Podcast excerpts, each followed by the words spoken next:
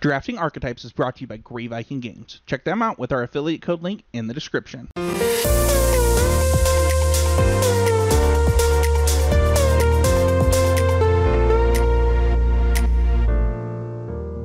Hi everyone, this is Sam Black with Drafting Archetypes, and today we are going to be discussing blue green in Midnight Hunt. This is the currently, according to 17 lands, this is the third highest win rate among color pairs in uh, this format 57.7%. Behind blue white and blue black, though notably it's roughly tied only 0.1% ahead of green white and it's much less played than green white, which, being fair, I would say indicates that green white is probably slightly more powerful and that blue green is currently slightly less contested. But it's all, you know, pretty comparable at that point. The most played commons in this archetype, not surprisingly, are Eccentric Farmer and Organ Hoarder, which are the second and fourth highest win rates among commons. Very strangely, Defenestrate has the highest uh, game in hand win rate of any common in blue green, which is particularly weird because it does not have the highest win rate in any black deck. So somehow, if you're playing blue black, Organ Hoarder will outperform Defenestrate. But if you're playing blue green, splashing Defenestrate will outperform Order- Organ Hoarder. Largely, I assume that that has to be partially due to very, very, very small sample sizes of Defenestrate, but also it is just strange. I mean, it does point toward a reasonable supposition that interaction is important in blue green, which I believe. I think that you have card advantage at a good rate and you have like quality creatures at a good rate, and where you're going to be weakest is your ability to interact. Also, I think blue green does have a bit of a glut at four mana that can push you toward cards that are not four mana performing better. Organ Hoarder, Revenge of the Drowned being the top two performing non splashed cards in this archetype. And then on top of that, you have like Shadow Beast Sighting as a very good green card at four, and then the somewhat playable Gale Drifter as an additional blue four drop. All of those things costing four, and the fact that it is very realistic to have like a problematic glut at four makes it somewhat plausible that a card that costs less mana could be better than a, an additional four drop. It is still surprising to me that Defenestrate would actually be better. I can't imagine I would take Defenestrate over Organ Hoarder like pack two, pick one if I were already in blue green or something. It suggests some things about how important interaction is and also about the extent to which blue green is able to splash which is a little bit interesting to unpack because most of the dedicated fixing in the format doesn't do very well. I mentioned in Blue White that there was the weird situation with Jack o' Lantern, where it had a really high win rate, small sample size. I would expect it to be better in Blue Green, and that didn't follow through. Its win rate in Blue Green is not good. And then obviously, like the Dawnhart Rejuvenator and Path of the Festival also don't have good win rates. I think that the successful cards for splashing are just evolving wilds and then relying on eccentric farmers and organ hoarders to dig for your splash color is how you want to go about splashing in blue green if you're going to. Personally, I have felt in my experience like I want to minimize how frequently I'm splashing. Though there are some blue green decks that are particularly good at seeing a large number of cards you know, if that's through self mill and you have a number of eccentric farmers, makes it a lot easier to splash late game cards. I would say this is one of the archetypes I'm more likely to want to splash, which should be expected for blue green. Also, it helps that you have root coil creeper as another great easy way to uh, get a colored source for all your colors, all your splash colors into your deck. That's uh, notable, but that's all I have to say to unpack it. So, Revenge of the Drowned is barely barely behind Organ Hoarder in win rates, um, only 0.2% behind. Both really great cards in the archetype. Those are followed by Eccentric Farmer, basically a full percent behind them, and then Eccentric Farmer is a full over a full percent ahead of any other common. It's uh, followed by Harvesttide Sentry and Shipwreck Sifter. Flip the switch. For anyone who's following along with my notes, which I have failed to remind you to do, but which you do have the ability to do if you are a Unlimited Guru uh, level patron.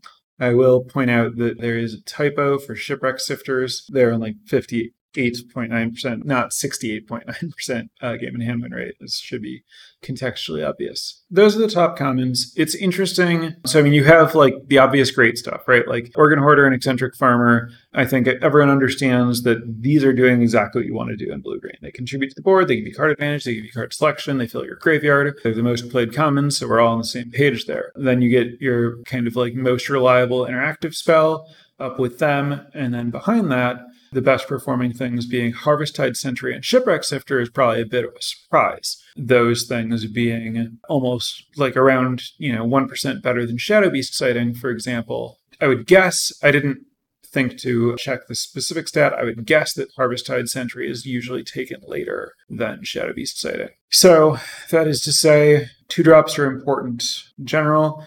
Shipwreck sifters seem to work out here, even though I personally haven't done a lot of sifting in my blue green decks. I think that the Harvesttide Sentry thing is interesting and I agree with it. So let me go bigger picture here for a second.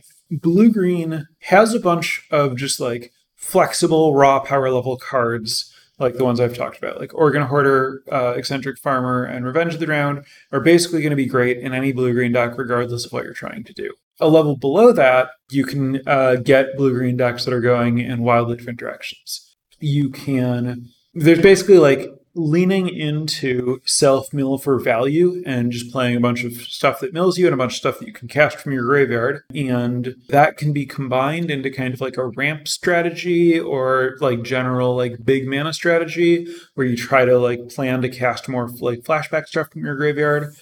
Or it can be more uh, like leaning into the green coven stuff with blue tempo spells, be more of like a tempo aggro deck.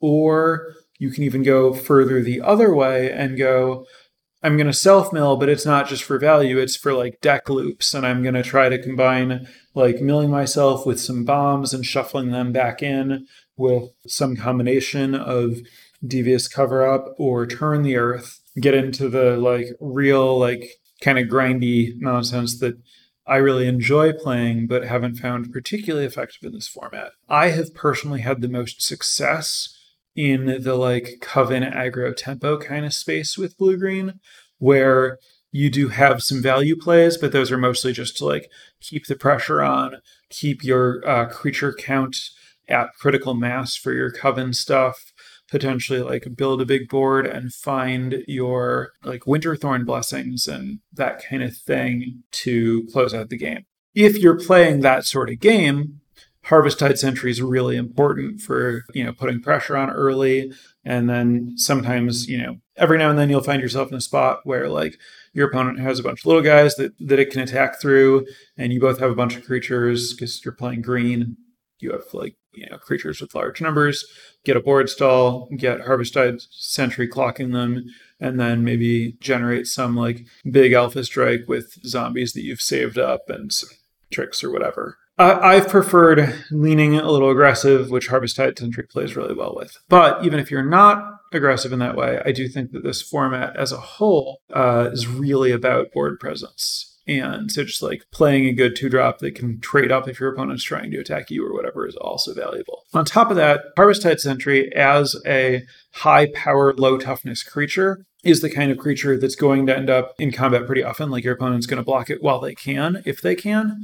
And that is going to help put you in a spot where you can get them with your startle and your plus two plus two draw card if you have covenant green trick. And so like just having these high power, low toughness creatures where you can get them that are going to encourage blocking helps you take advantage of the combat tricks that are your primary sorts of interaction in blue green. Also, your other primary interaction in blue green is going to be bounce spells that are temporary answers.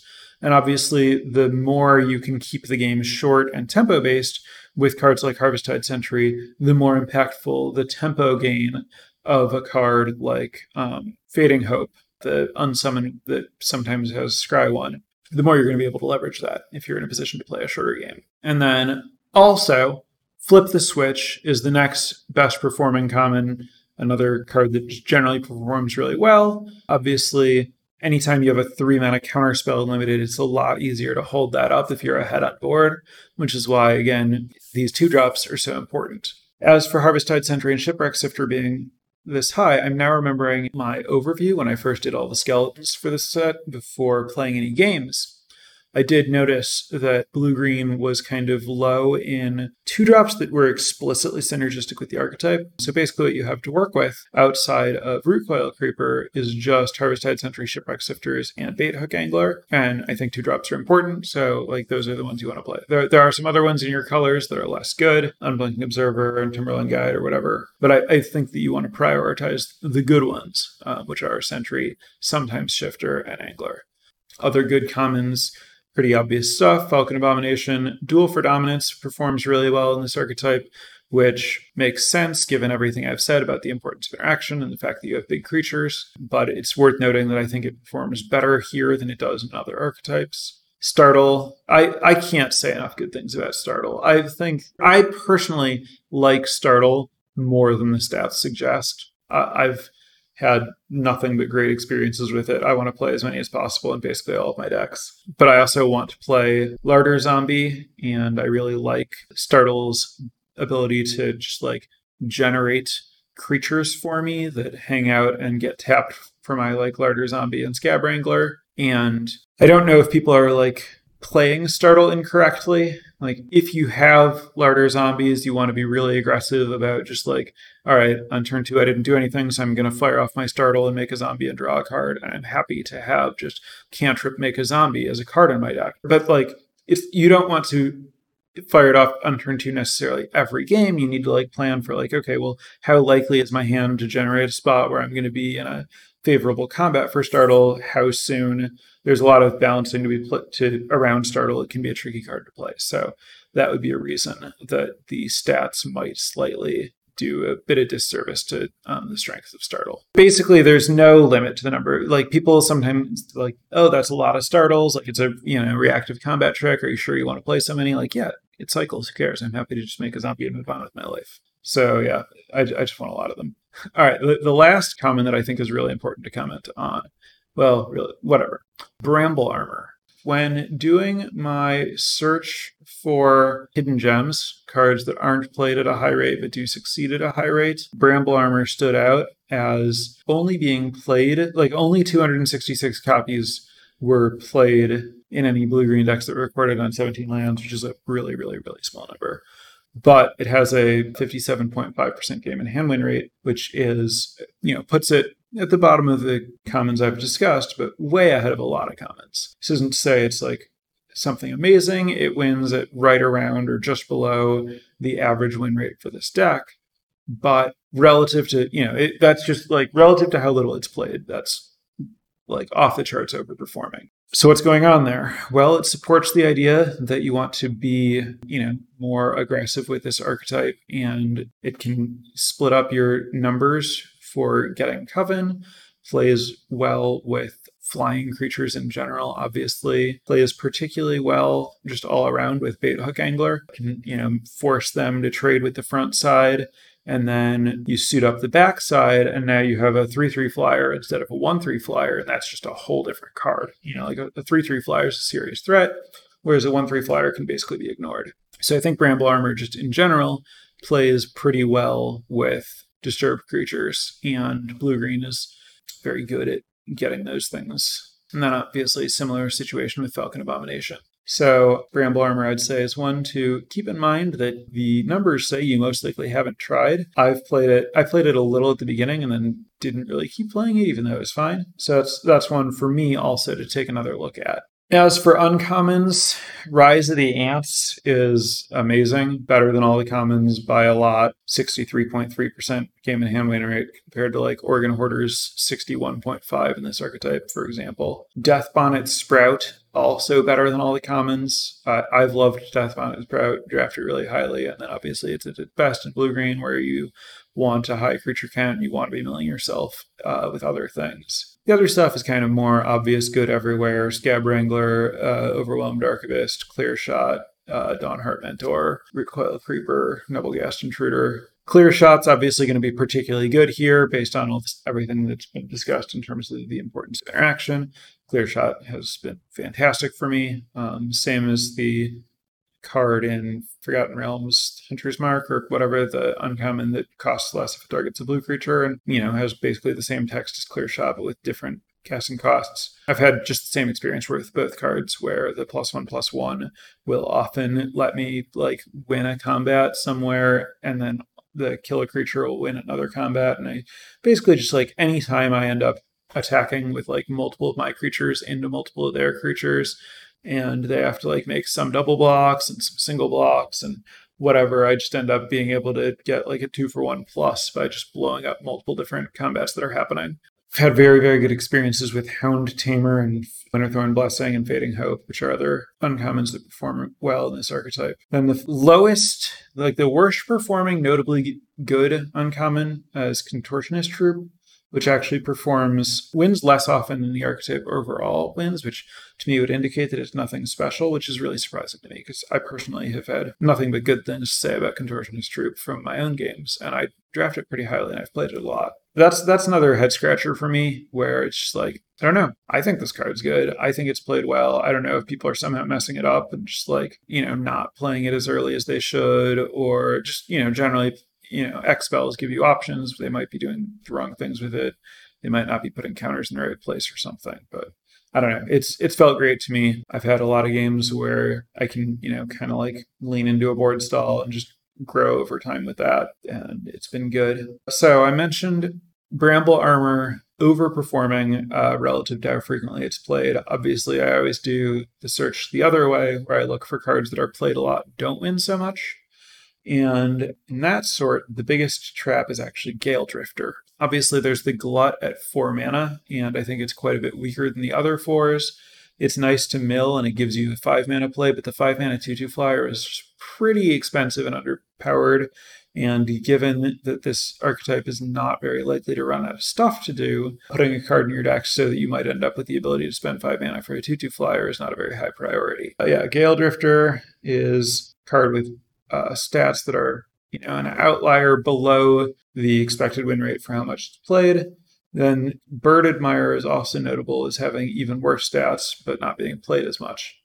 And Bird Admirer, I would say, is the biggest, like the most confusing bad card for me, where all the stats for Bird Admirer and basically any archetype say that it's just horrible. And I don't think it's good. I think that the form, you know, it, I've talked about how the format makes blocking hard, and Bird Admirer is certainly primarily a defensive creature and everything. But I, it doesn't feel that bad to me. It feels okay. Like, I feel like, you know, when I'm playing decks that are kind of interested in going long because I have some bombs or whatever, or like my early game's a little lacking or something, it puts in good work. Now, maybe what's happening is it's a good card in a bad deck, and anytime I want to play a Bird Admirer, I've you know gone off the deep end, and I should not want to play it because I should be a deck that wouldn't want to use it instead of a deck that does want to use it. And that would explain, oh well, you know, maybe that's why it's bad. But I don't know. I'm not prepared to write off Bird Admirer, even if its stats say it's bad. I guess this happens to me sometimes. You know, I was in a similar spot with Secret Door uh, in AFR where the card doesn't have good win rates, but I felt like, yeah, but but I might want it sometimes. I don't know what to tell you based on that. That's just my reaction to seeing it. Let's see. Uh, Turn the Earth. While we're talking about cards that I like but don't necessarily think are good, Turn the Earth has fun stats. Uh, it doesn't have a particularly good game in hand win rate, but it does have a very good improvement when drawn. And I want to talk about this mostly just to reiterate and highlight why I think you should never rely on improvement when drawn. There are ideas floating around about how, like, oh, maybe game in hand win rate is a good way to look at things when you d- don't have an archetype selected and you're like, oh, should I take like this powerful red card or this like okay blue card and say like, well, you know, in context, how much do I win with them? Let's like look at the game and hand win rate to see just like in a vacuum which direction do I want to go. And then there's this idea that, well, now that I know that I'm blue green, I'm just looking at blue green cards. So I'll look at the improvement when drawn to see how much they overperform in my deck, knowing that I'm in this archetype. I still think you want to look at game in hand win rate and just filter by looking at blue green decks when you're in that spot. Because if, if you look at improvement when drawn, what you're going to find is that Turn the Earth has a pretty high improvement when drawn. But if you look at the rest of its numbers, you'll see that that's because it has a really low games not drawn win rate, which is to say, it doesn't win a lot. It's just it goes in decks that lose a lot when you don't draw this card. And in this case, it isn't even that these decks are dependent on Turn the Earth to function. The reason that these decks do badly when you don't draw Turn the Earth, and I don't have data support to support this, this is just reasoning about how the card plays and why the data would be this way. But I'm pretty confident. The reason that these decks have a really bad win rate when they don't draw Turn the Earth is that a Turn the Earth deck is built to play a super long game where you see, you know, your whole deck or most of your deck and then you shuffle it in and you go through it multiple times. And you're so you're trying to play this really long game. The games that you lose are generally going to be short games where you don't see your cards. And the fact that you died before you had a chance to play Turn the Earth just means, well, this was a short game and I was playing a deck that only wins after it sees all of its cards, and that didn't happen. So my game plan failed. And none of that says anything good about Turn the Earth. So the fact that it has a high improvement when drawn is for a number of cards with like niche strategies, strategic implications, a high improvement when drawn can be damning. And I think that that's very much the case for Turn the Earth. Despite the fact that this archetype does dump a bunch of cards in the graveyard, which can let you use, you know, some flashback cards and some disturbed creatures and stuff. Ominous Roost has a really bad win rate here, despite the fact that it had a pretty good win rate in blue white. This is not the place for Ominous Roost. This makes sense because the white cards have the cheapest cost to cast from your graveyard. You have the plus one plus one that flashes back for a single white. You have Lunarch Veteran, and it's just the average cost to play th- to play white cards from your graveyard is significantly lower than the average cost to play blue and green cards from your graveyard. And then also, blue green is just less likely to need the inevitability offered by uh, Ominous Roost. Like Ominous Roost is good at eventually killing your opponent, but not good at protecting you. And blue and green just like generating value and like it's you're already favored in the late game, so you don't want this card that doesn't help you get to the late game. So yeah, no roosters here. Instead of that, what you want is you want to be drafting cards that interact like on the board a little bit more highly instead. So prioritize your fading hopes and your clear shots and your uh, duel for dominances. And maybe splash, maybe splash removal, I guess.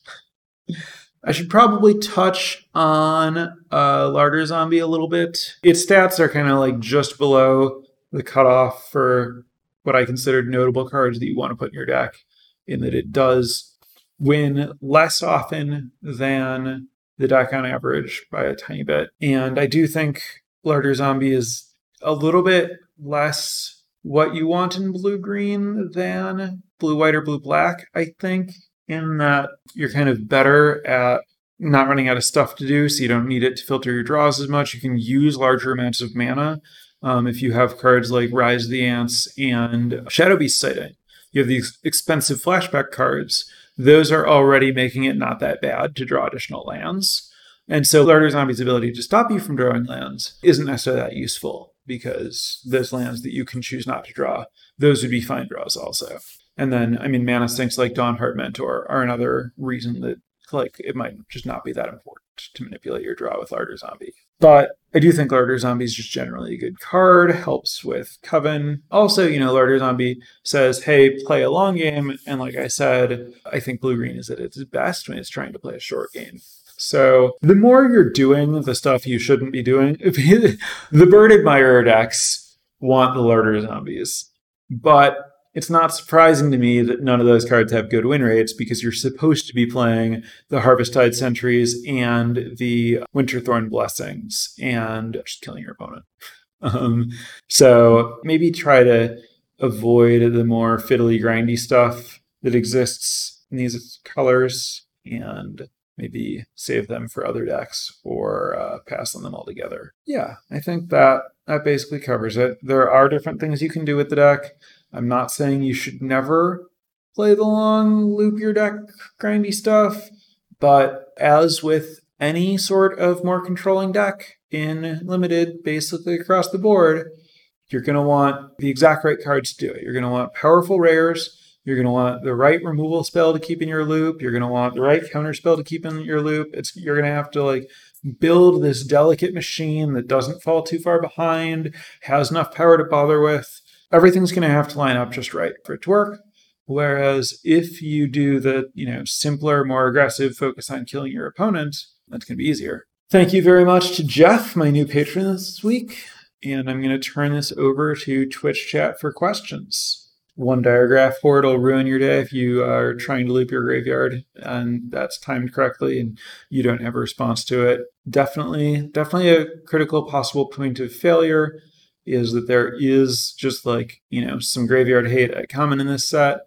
Uh, they can certainly make any aspirations you have about looping your deck a lot more uh, dangerous or unreliable. When slash what other cards will you want before prioritizing Dryad's Revival? Dryad's Revival is definitely an interesting card. I think it's somewhat of a like delineating card, differentiating card. Like there's a clear distinction between decks that are Dryad's Revival and aren't Dryad's Revival decks, and Dryad's Revival has a really big impact in the decks that want it. So I do think that it's like pretty important, just like potentially while you're drafting, to think about like, okay, am I in the like Dryad's Revival deck bucket or the not Dryad's Revival deck bucket. So, things that you're looking for to want Dryad's Revival are obviously ways to make sure there's going to be something valuable in your graveyard to get back, which can be a combination of self mill and then just having cheap cards that are impactful in the late game, which is to say, any kind of cheap removal or cards like Death Bonnet Sprout that don't cost very much mana but are good late. And then, you know, if your early stuff is all just like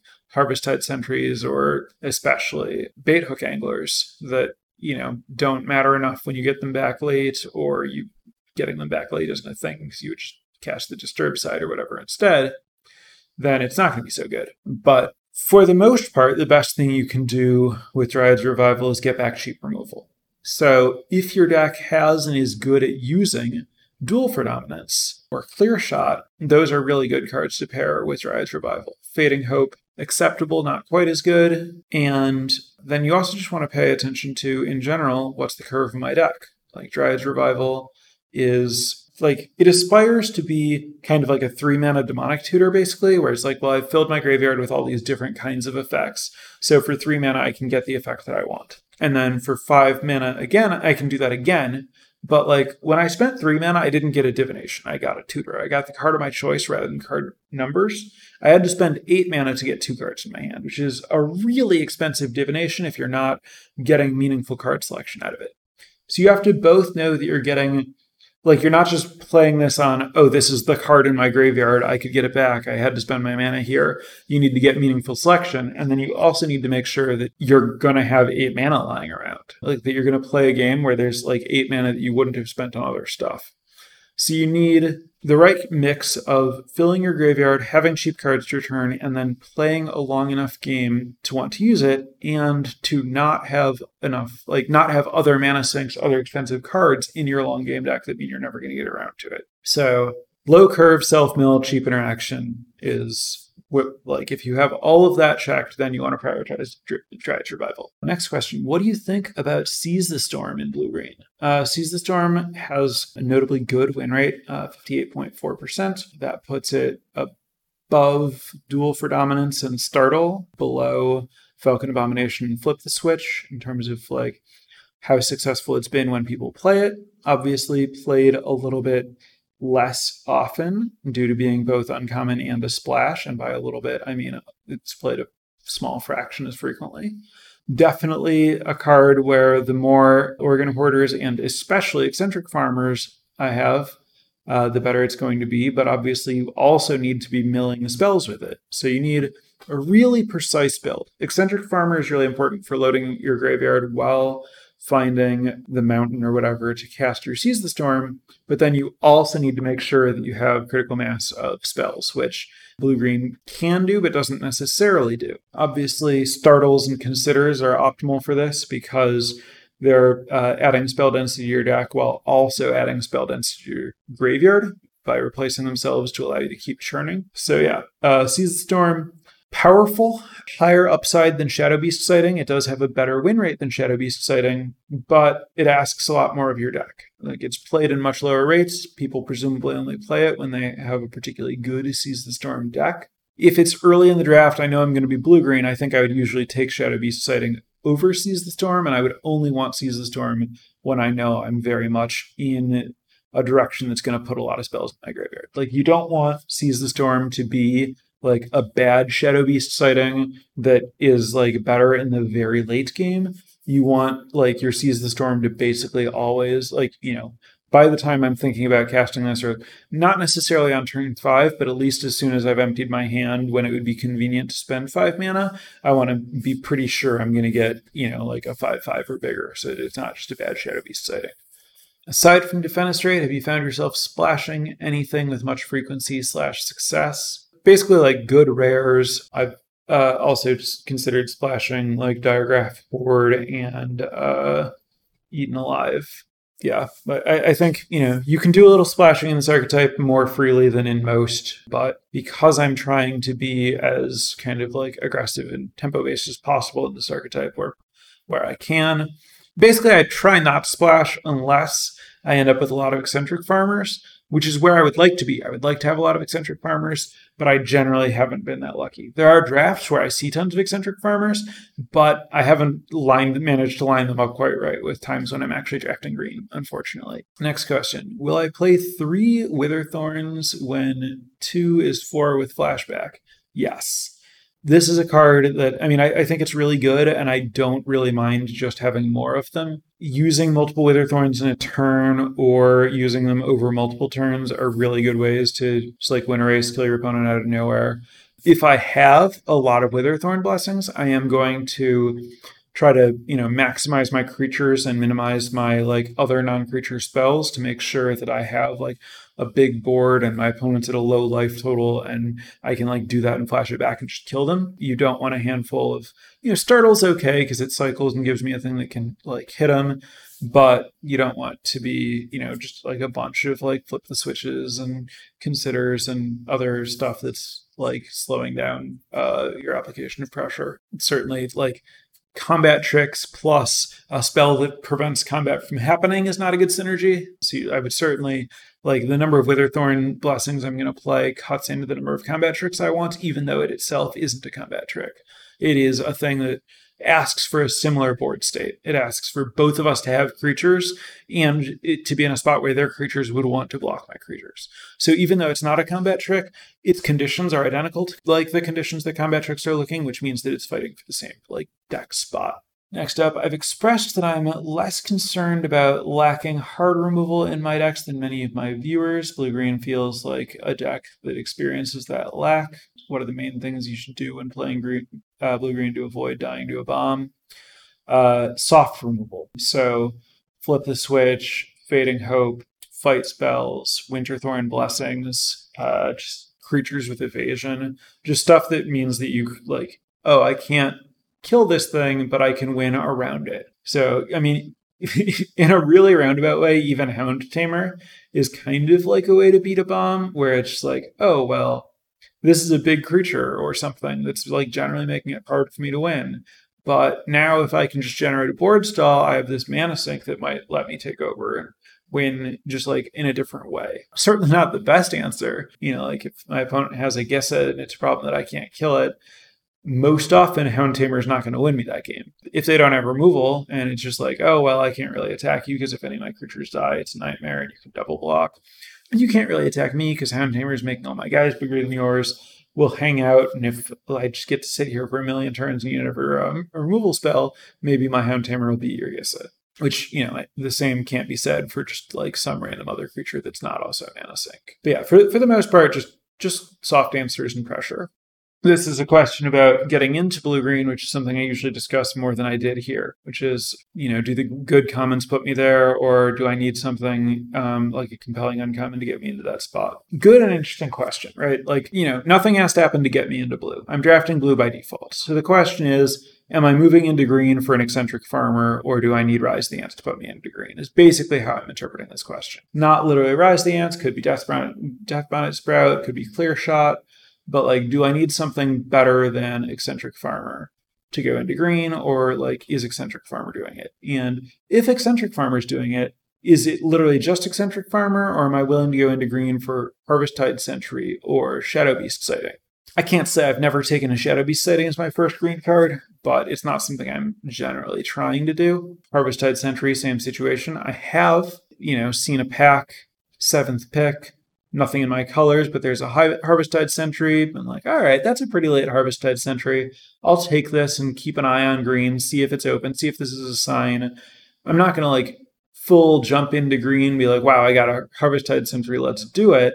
But I'll say like, all right, that's that's enough for me to put the feelers out. See see what see what else comes my way, but take this as a little bit of a, an indicator to keep my eyes out for it. Whereas, you know, an eccentric farmer, third pick or something, if I have a couple of green cards, a couple of blue cards, I, I would just, you know, let's just jump on this eccentric farmer and see what happens. I'm not like, all right, I'm married to green now because I got a third pick eccentric farmer. But I, I will take an eccentric farmer third, which is say commons can do it, but it's like late commons plus a lot of evidence that the color is open rather than just like, oh, I'm gonna take this early and just commit to these colors. Kind of kind of a middle middle approach there in terms of like my threshold to get it. I'm not gonna hard avoid it unless absolutely forced the way that I would with red, but I'm not looking for any excuse the way that I am with like blue black. Next question Have I found builds that want otherworldly gaze? How much flashback slash disturbed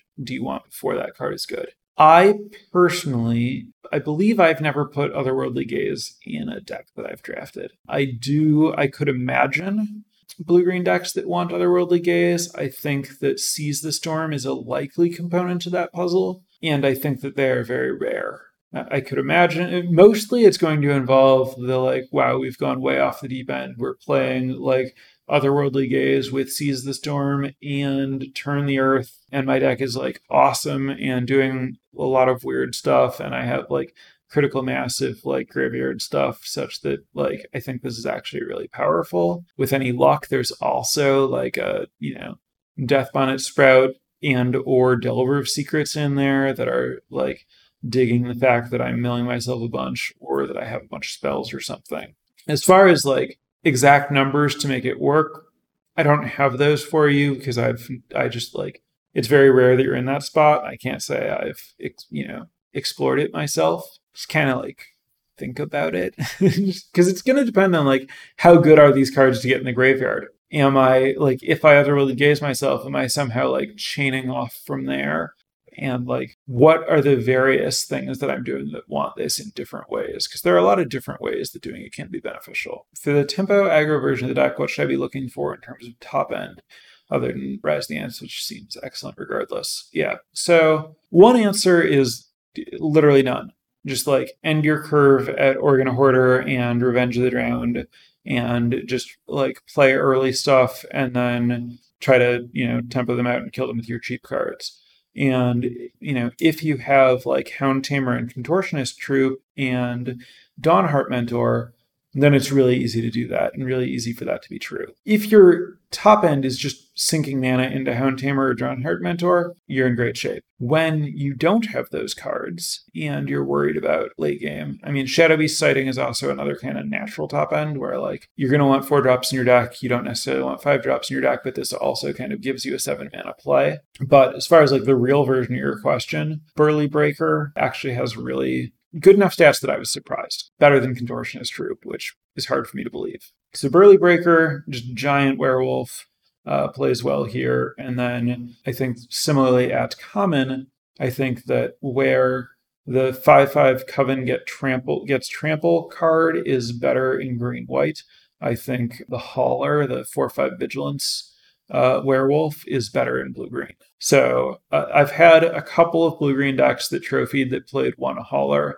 I think Hauler is okay in blue green in small numbers, but I, I also think I'm not like actively looking to put a five or six mana card in my deck. I'm I would prefer not to all else equal, I guess. That's uh, that has caught me up to the current questions. Thanks for tuning in and or stopping by, everyone. This week, for the record, uh, there was a three-way tie in my poll between blue-green red, black, and green, white, I believe. Um, so I cast the uh, deciding vote. Felt like talking about blue green. Uh, it's I think the one of those that I've personally had the most success with. As for the runners up in the tie here, um, we'll see if people want to vote for them again or not. That's what happened there, just to give you a little peek behind the curtain. So, anyway, I'll be back next week with whatever the patrons decide I'm going to talk about, uh, unless there's a tie, and then I'll pick from among those. Thanks, and bye, everyone.